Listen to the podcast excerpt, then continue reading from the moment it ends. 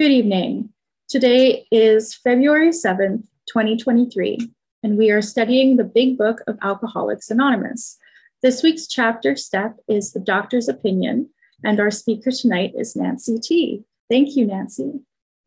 Thanks, Melissa, and thank you, everybody. And will you just pause with me uh, for a minute so I can pray God in and just get centered before I share? God, please help me set aside everything I think I know about myself, this disease, the steps, and you for an open mind and a new experience with myself, my disease, the steps, and especially you. And in my share, may your name be glorified because you are truly the hero of my story. Amen. All right. I always like to start and qualify. I'm Nancy T. I'm the real compulsive reader as described in the big book. Um, I first came to OA 20 plus years ago. I wish I could say that I was one of those people that came in, got abstinent, worked the steps, and I've been here ever since. And that's just not my story. So, Melissa's been gracious enough to agree to share some of my pictures for me. I am not techie. I'm maybe techie enough to be dangerous, but she's going to do that for me. Thank you. It takes a lot of stress off. So, um, when I came 20 plus years ago, I was 372 pounds. And that is me at my height of my um, obesity, just having got through one of the many surgeries that I've had um, for obesity related conditions, most of them, not all of them, but most of them. I'm coming up on surgery number 19. Um, and, you know, this disease has taken a toll on my body. So go ahead and the next one, Melissa.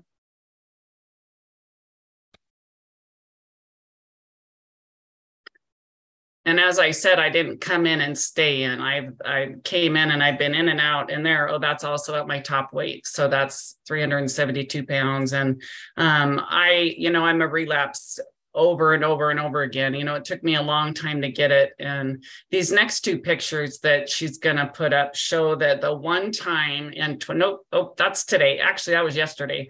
So um, the next two pictures are going to show me in a recovered state. I had two years of abstinence and I reached goal weight one time. There's me with my pants when I was at goal weight. In 20 plus years, though, I want you to hear that I gave, I reached goal weight only one time. And then this next one is also a goal weight picture. Yeah, I believe. So it's this, it's this elusive thing that I thought was that I was chasing because I thought I would get back there, right? Did you hear that? I thought I was doing something. And so I've been in and out, up and down, and all around. And then that last picture that she brought up real quick, that's me today. Well, actually, it was me yesterday. Um, I'm about 30 pounds away from goal weight now, and I just take it one day at a time. I suit up and show up and do the work, and God's responsible for the rest, including the number on the scale. Thank you so much, Melissa, for your help. So, um, I my first incident of disordered eating was when I was eight years old. So I really do believe I was born with this disease. And I'm just going to set the stage a little bit. My mom was dropped my sister and I off at my grandparents' house because she was getting back together with her ex husband that she had divorced. And they were going to get back together. So they were going to find a house to buy. And this parent that she was getting back together with was an abusive stepfather. So that's where my mental state was. Well, my grandmother, during the time we were staying there, she put the dinner on the table and it was roast beef and all the trimmings. And I don't even know what overcame me. Well, I do now know what overcame me. This disease did, but I took the whole serving of roast beef and I shoved it in my mouth all at one time. My grandfather, who I idolized, his response was somebody should slap her. That was the first time I associated shame with my eating. Now, during my childhood, I didn't have a whole lot of overeating because I was out, it was out of my control, right? I didn't buy the food and I didn't have access to the food. But once I left home and was on my own, my disease skyrocketed. It would have been doing push-ups the whole time, just waiting for that time when I was a, had a, no um, harness on me and I could buy whatever I wanted whenever I wanted, and I did. And I ate myself to oblivion. You saw the pictures. I'm really grateful to share on the doctor's opinion because what better chapter is there to relate my experience, strength, and hope? This is the chapter that gave me a diagnosis all of a sudden I realized I wasn't just some freak of nature that I had described myself as all those years. Who eats like that? Who can't control a simple thing like their food? Who eats their way to almost 400 pounds? Nobody else in my family did that. I thought I was a freak. But the doctor's opinion is the chapter where I found out what was wrong with me. Um, and it gave me some hope. So, this was the first chapter where I got some hope in this disease. So, let's just jump in with both feet. So we know the doctor's opinion starts off by describing a patient. In his first letter, the doctor describes a patient he was treating, which we know today is to be Bill W. And he describes Bill W as hopeless. I was hopeless. I wanted to stop, but I couldn't. He said that he had worked with many cases where other methods had failed, like this. I tried everything. I had medical treatments, I tried diets, I tried acupuncture, I tried everything known to man. Nothing worked. The doctors couldn't help me. I couldn't help me. I wanted to stop and couldn't. I was hopeless. So he acknowledges that these men may have a remedy that would work where nothing else had. I'm listening now because I certainly had never found anything that worked. So now I'm listening. He's piqued my interest. So then they asked him to expand on it a little further. He was a little generic in his first letter. You know, it wasn't a real popular position among physicians at the time that he was giving. So, but they asked him to expand more. And when he did, he really gets into the meat of the diagnosis. And that's where I learned that I have an allergy of the body and an obsession of the mind. I'm like, what? And it made sense, right? It made hmm. sense because I knew that when I ate certain foods or combinations of food and put it in my mouth, that I experienced a phenomenon of craving beyond my control that would demand I continue eating more and more and more. And my mind would tell me that it's going to be okay. This time's going to be different, right? And this vicious cycle, my mind telling me it's going to be okay, that this time's going to be different. So I believe the lie. I pick up the food and I'm in this vicious cycle that I've repeated probably thousands of times in the 20 plus years that I've been in these rooms. I've never been able to stop on my own. I was hopeless. You know, and when I'm under the influence of these substances, I do insane things. I've eaten out of garbage cans. The only requirement is that it still be in the wrapper, right? As long as it's in the wrapper, it's fair game. I'm going for it.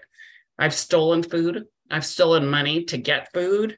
I've spent thousands of dollars on self help books, treatment, therapy, um, acupuncture, you name it. Um, every diet known to man. Every time a new diet came out, I bought the book and signed up. You know, show me where to sign up.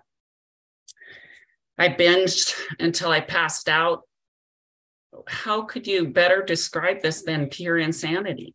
I was insane where food was concerned. So again, the doctor's opinion makes sense. It says on page Roman numeral 26 that explains things which I could not otherwise account for.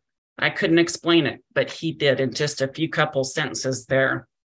And so he says, in order to treat this, first I have to clear my brain. I have to get my brain clear. So that must mean I'm going to have to put down the food. Well, how am I going to do that? He just told me that I have an obsession of the mind and an allergy of the body that's going to demand I continue to eat more and more and more, how am I going to stop?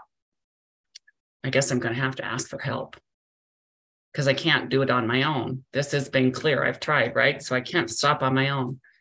This fellowship is full of people that supported me along the whole process, including that difficult withdrawal period they would do whatever they could as long as I asked for help. So I had to ask for help and become willing to do what was suggested.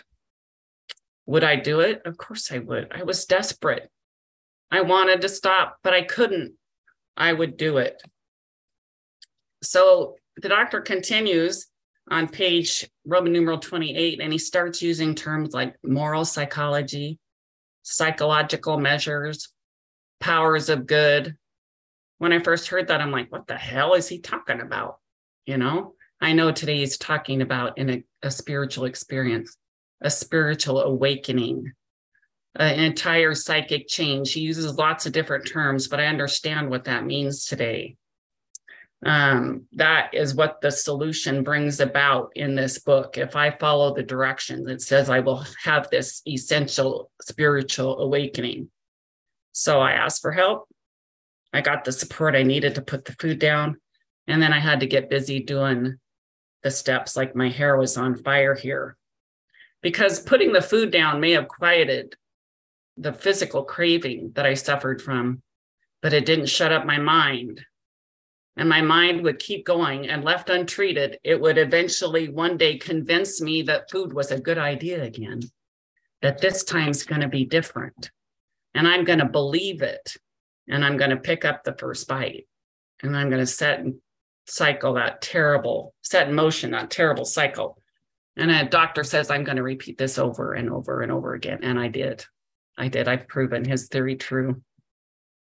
If you go to the bottom of page Roman numeral 28, the doctor is telling me that I eat because I like the effect that I get. I recently listened to a podcast about this paragraph. Well, it was about the doctor's opinion, but I really was interested in the part about this paragraph. And, you know, if you would have asked me, did I eat because of the effect I got? I would have said, oh, yeah. And then if you ask me, what's the effect you get? Oh, it tastes so good when the food goes in. It's calming, it calms me, it numbs me out. It gives me a sense of belonging. I feel like I belong in the world when I'm in the food. They said, Really? So let's focus on the last several years of your eating. What effect did you get in reality? And I'm like, Oh, wow, I had obesity, I had depression, I felt guilt, shame, remorse. I had medical problems. You heard about the 18 surgeries. I had hopelessness. Wow. So you really weren't numbing out because you could feel all those things. So that effect that I thought I was getting was the uh, illusion that I chased, the lie that I chased all those years. I would have told you I was getting an effect that I wasn't getting. And I honestly don't know if I ever got it to the extent how I described it. I had romanticized food, thinking I got this wonderful effect from it. And I can tell you today, if I picked up, I might get a nanosecond of relief and it's gone. And immediately I'm thrown back into those negative effects. It was it was eye-opening to me. That's 10 minutes. I, thank you very much. I could go on you know, on the effects that this disease has done to me, what it does to my mind, what it does to my relationships. Like I said, though, if I ever did get any of those effects, it was only at the very beginning. The last many, many years, I did not. But I have chased that lie, that illusion that I thought I was getting for years and years and years. How could I call that anything but insanity? My behavior and my actions around food are insane in light of what always happened. So the doctor tells me that again, I'll continue this over and over and over again and again, unless, and this time he calls it an entire psychic change. I'm at the top of page Roman numeral 29 now. And he's talking again about this spiritual experience. So he says, unless I can have this spiritual experience, I'm going to keep doing the thing that I've always done. Do I want it? Hell yes, I want it. It's got to be better than what I have gotten. He says that if I experience this entire psychic change, that I'll easily be able to control my desire for food. What? Nobody ever told me that before. I'm like, this guy really? Sign me up. Show me. What do I have to do? I want to be able to easily control my food, right? Well, he tells me, what does he tell us on that page? I have to follow a few simple rules. I've come to understand those are spiritual rules, and they're embodied in the 12 steps, along with the spiritual principles. The recovery from this disease is spiritual in nature. And the way I get the spiritual experience is through the working of the 12 steps. It's the only one I've ever heard about. It's the only one that's ever worked for me. So I willingly worked the steps I had to. I was dying physically, emotionally, and especially spiritually. I was disconnected from my source of power. The doctor says that this psychic change is essential, necessary, mandatory if I want the results he says I'll get, which is, he just told me I'll be easily able to control my desire for food. So I'm going to work the steps. The doctor then, were, if you go to Roman numeral page 30, he goes into the classifications, and I'm not going to talk a whole lot about the classifications. We've all read them. And if you haven't, they're on Roman numeral page 30. And I used to not realize it, but I'm in all of those classifications. I was emotionally unstable. I was always going on the wagon for keep. I was over remorseful. I made many resolutions, but never a decision. I planned various ways of eating. My family and friends certainly didn't understand me. I could go on. I could find myself in each one of those classifications but that isn't what was important. What was important was to understand that I had one symptom that was common to people who the doctor describes are like me. And that is, I cannot start eating any of my trigger foods or substances without developing this phenomenon of craving.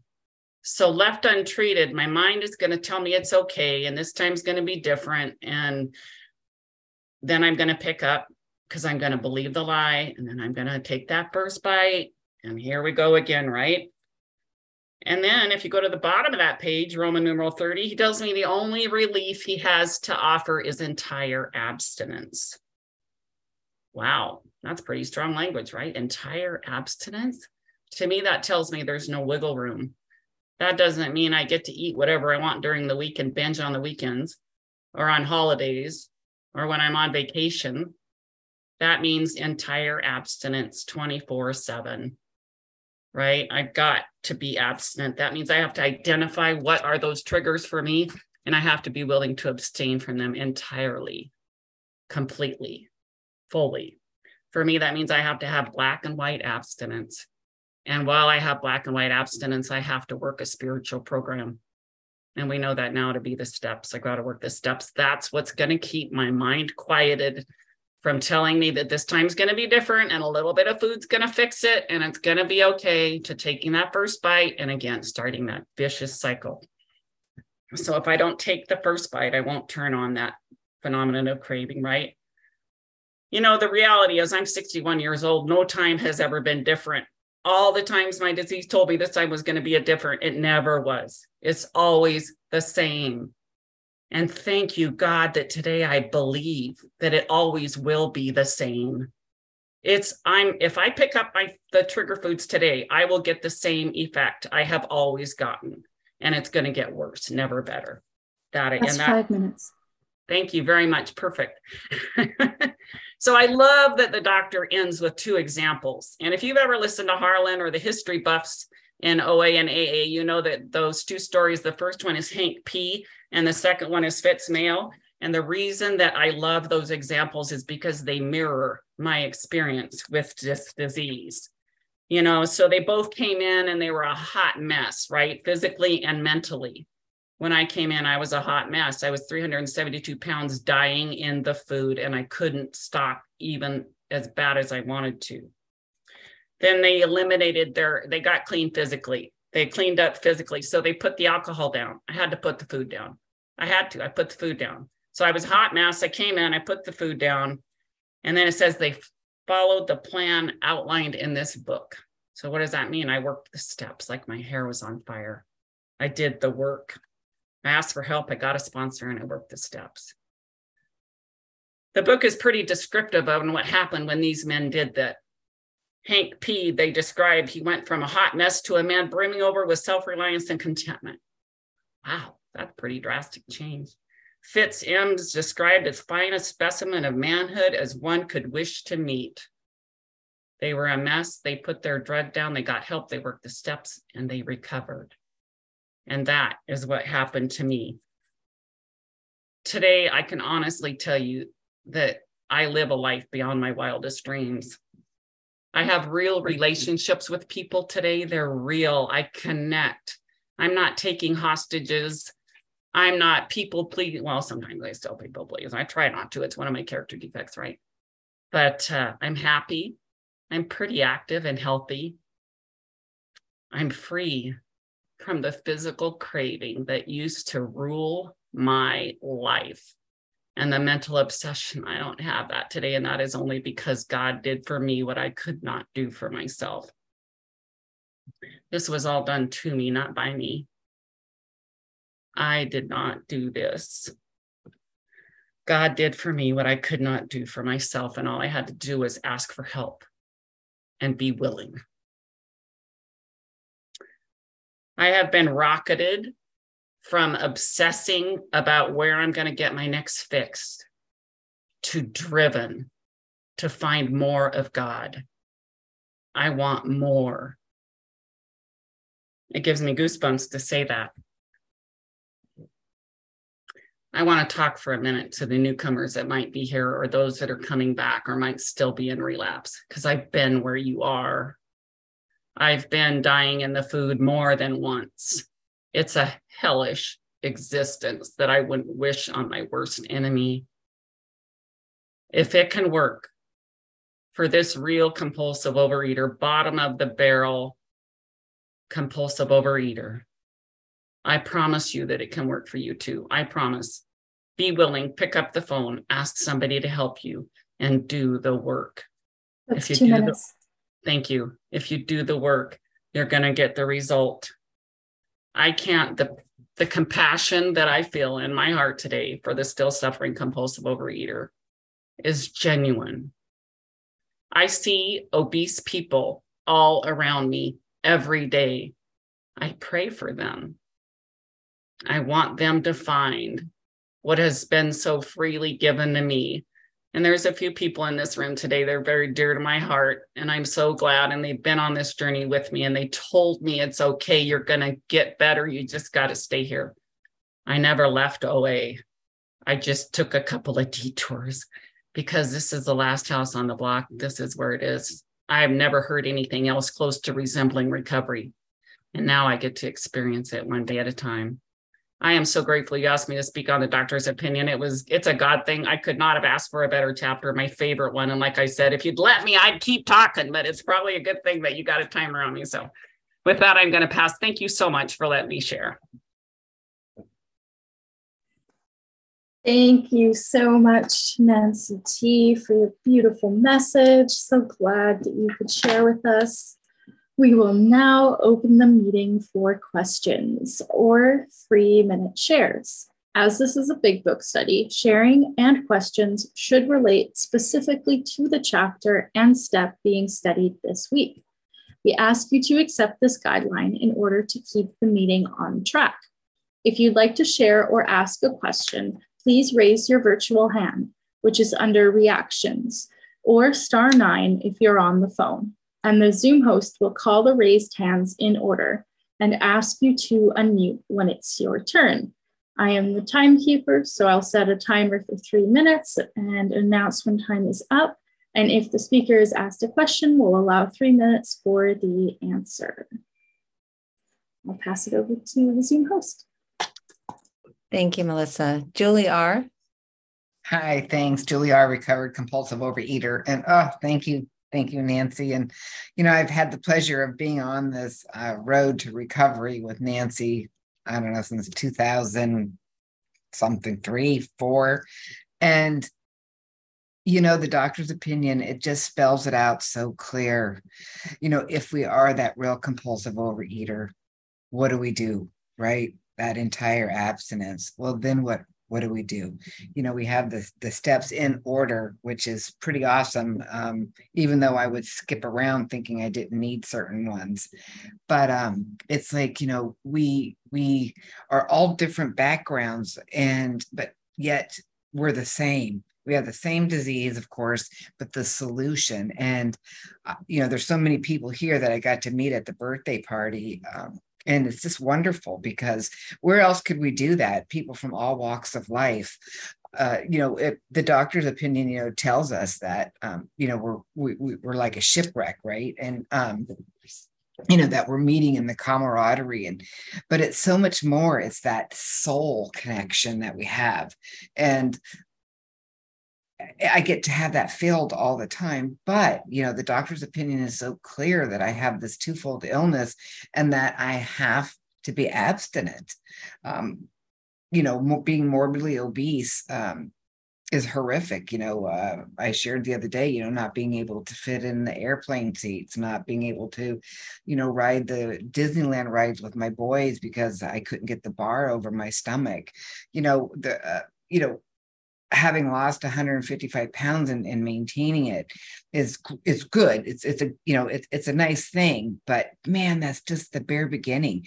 It's like that living in the fourth dimension whatever we want to call it. I'm in a hotel room and you know back in the day you know when i was either in relapse or not recovered i mean that would be the best thing right? You know be in a hotel room all food, alcohol I could have, the expense checks. And it's like, I just had my Instacart food delivered, all my healthy foods. I've got my scale out. I'm going to weigh and measure my dinner. Uh, it's just what we do. And it's not a big deal. I went to the gym. It's like, but I wouldn't have done any of those things if I'm not abstinent or if I'm not spiritually fit. And it's like we could be spiritually fit anywhere. So, anyway, Nancy, thank you for being in my life all these years. And um, I'll see you around. Thank you, Julie. Next is Victoria, followed by Lida. Hi, everybody. I'm Victoria. I'm a recovered compulsive overeater and insulin manipulator in Florida.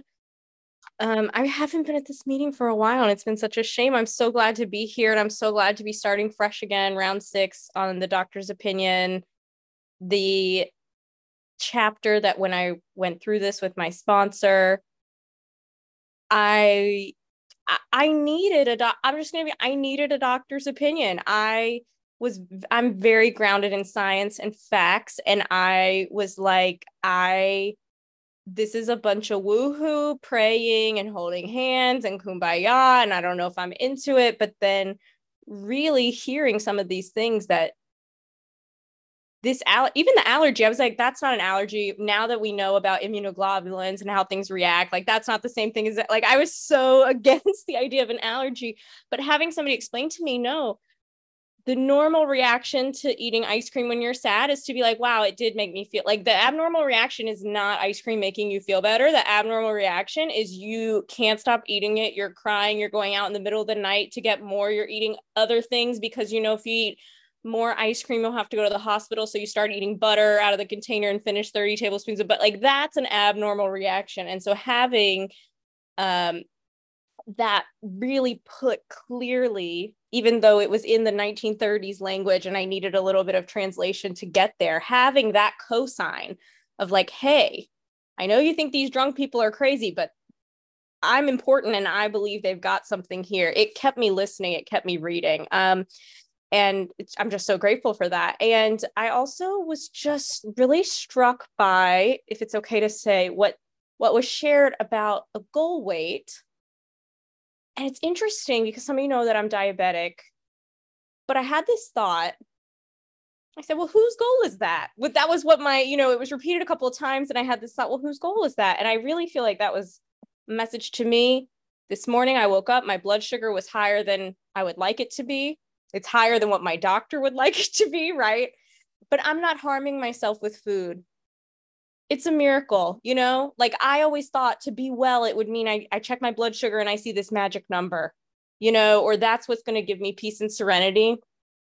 Of course, I think being healthy is a great thing, right? Like it allows us to continue to carry the message in an effective way. And, and so I don't mean to say that like you know working towards a healthy body weight or a healthy blood sugar level or those things isn't important. I, I think it is important but when i think about what's my idea for where my life projection is going i hope this is making sense maybe um it's like what my goals who who asked me who asked me what my goals are right? And and and that's what this program has taught me is that everything i thought i wanted uh, that I didn't get, so grateful because all the other things I've gotten instead you know they may not it may not be a party you know 100% of the time in the way that i would think of it it may not be constant ecstasy but reminder.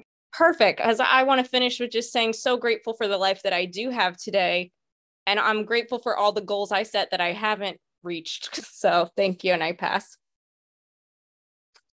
thanks victoria next we have lida Oops.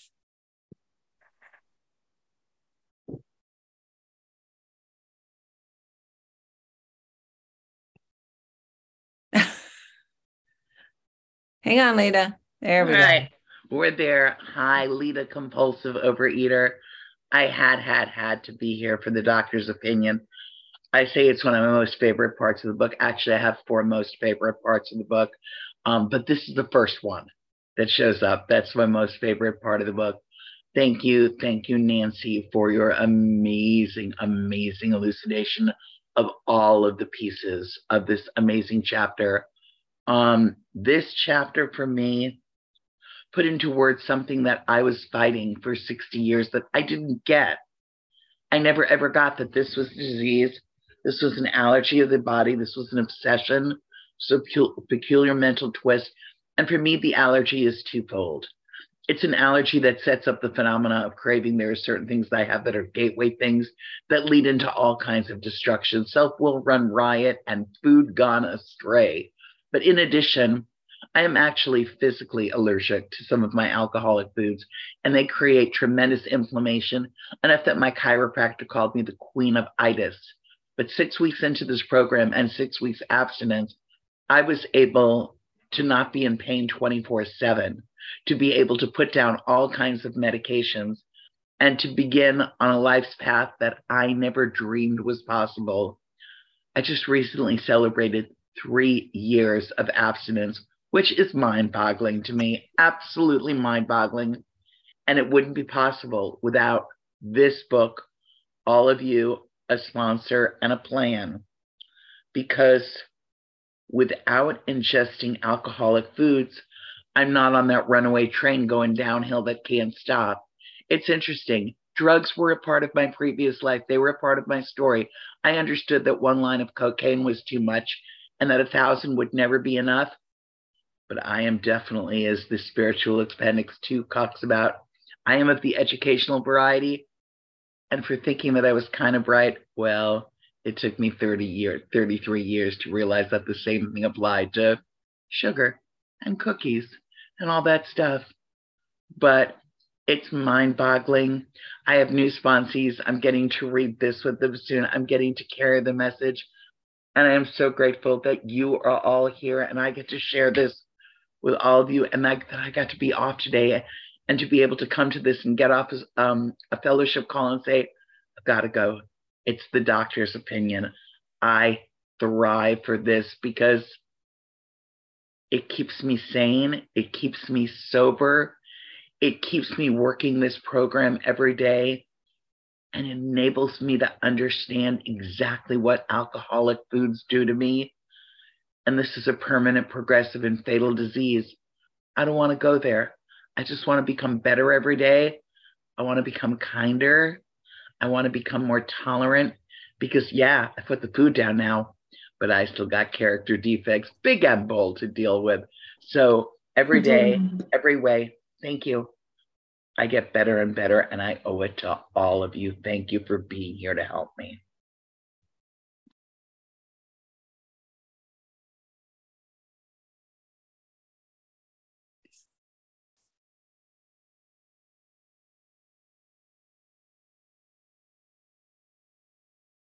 Elizabeth, can you unmute? There we go. Yes. Can you hear me? Okay. Hi, everybody. It's Elizabeth here. Um, Nancy, thank you so much. I am new.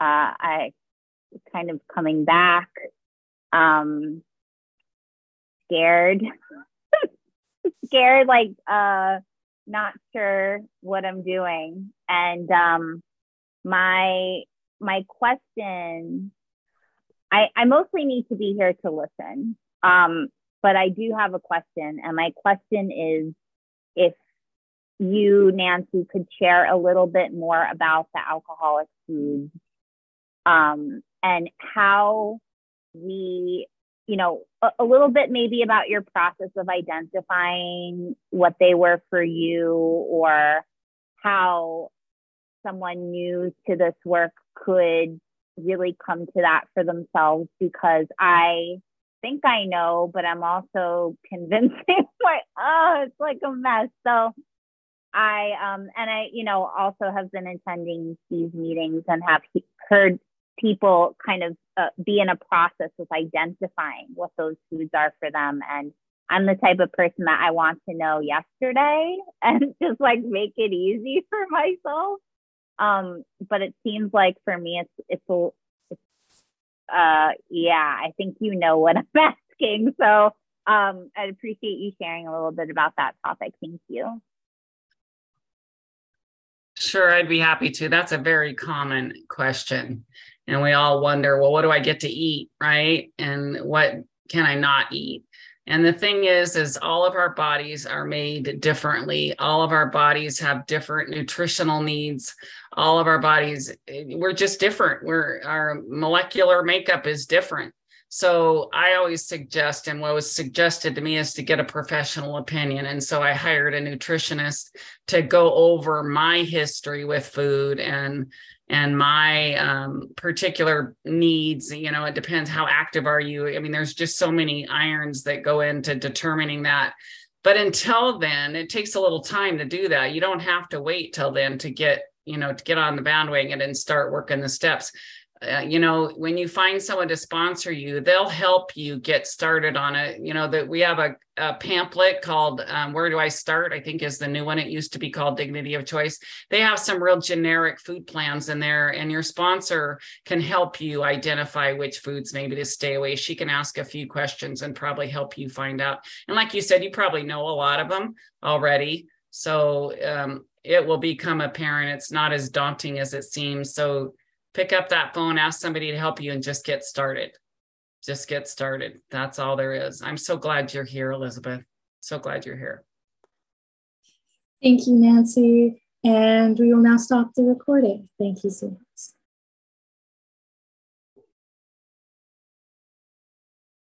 Sorry, I'm coming. Stop recording.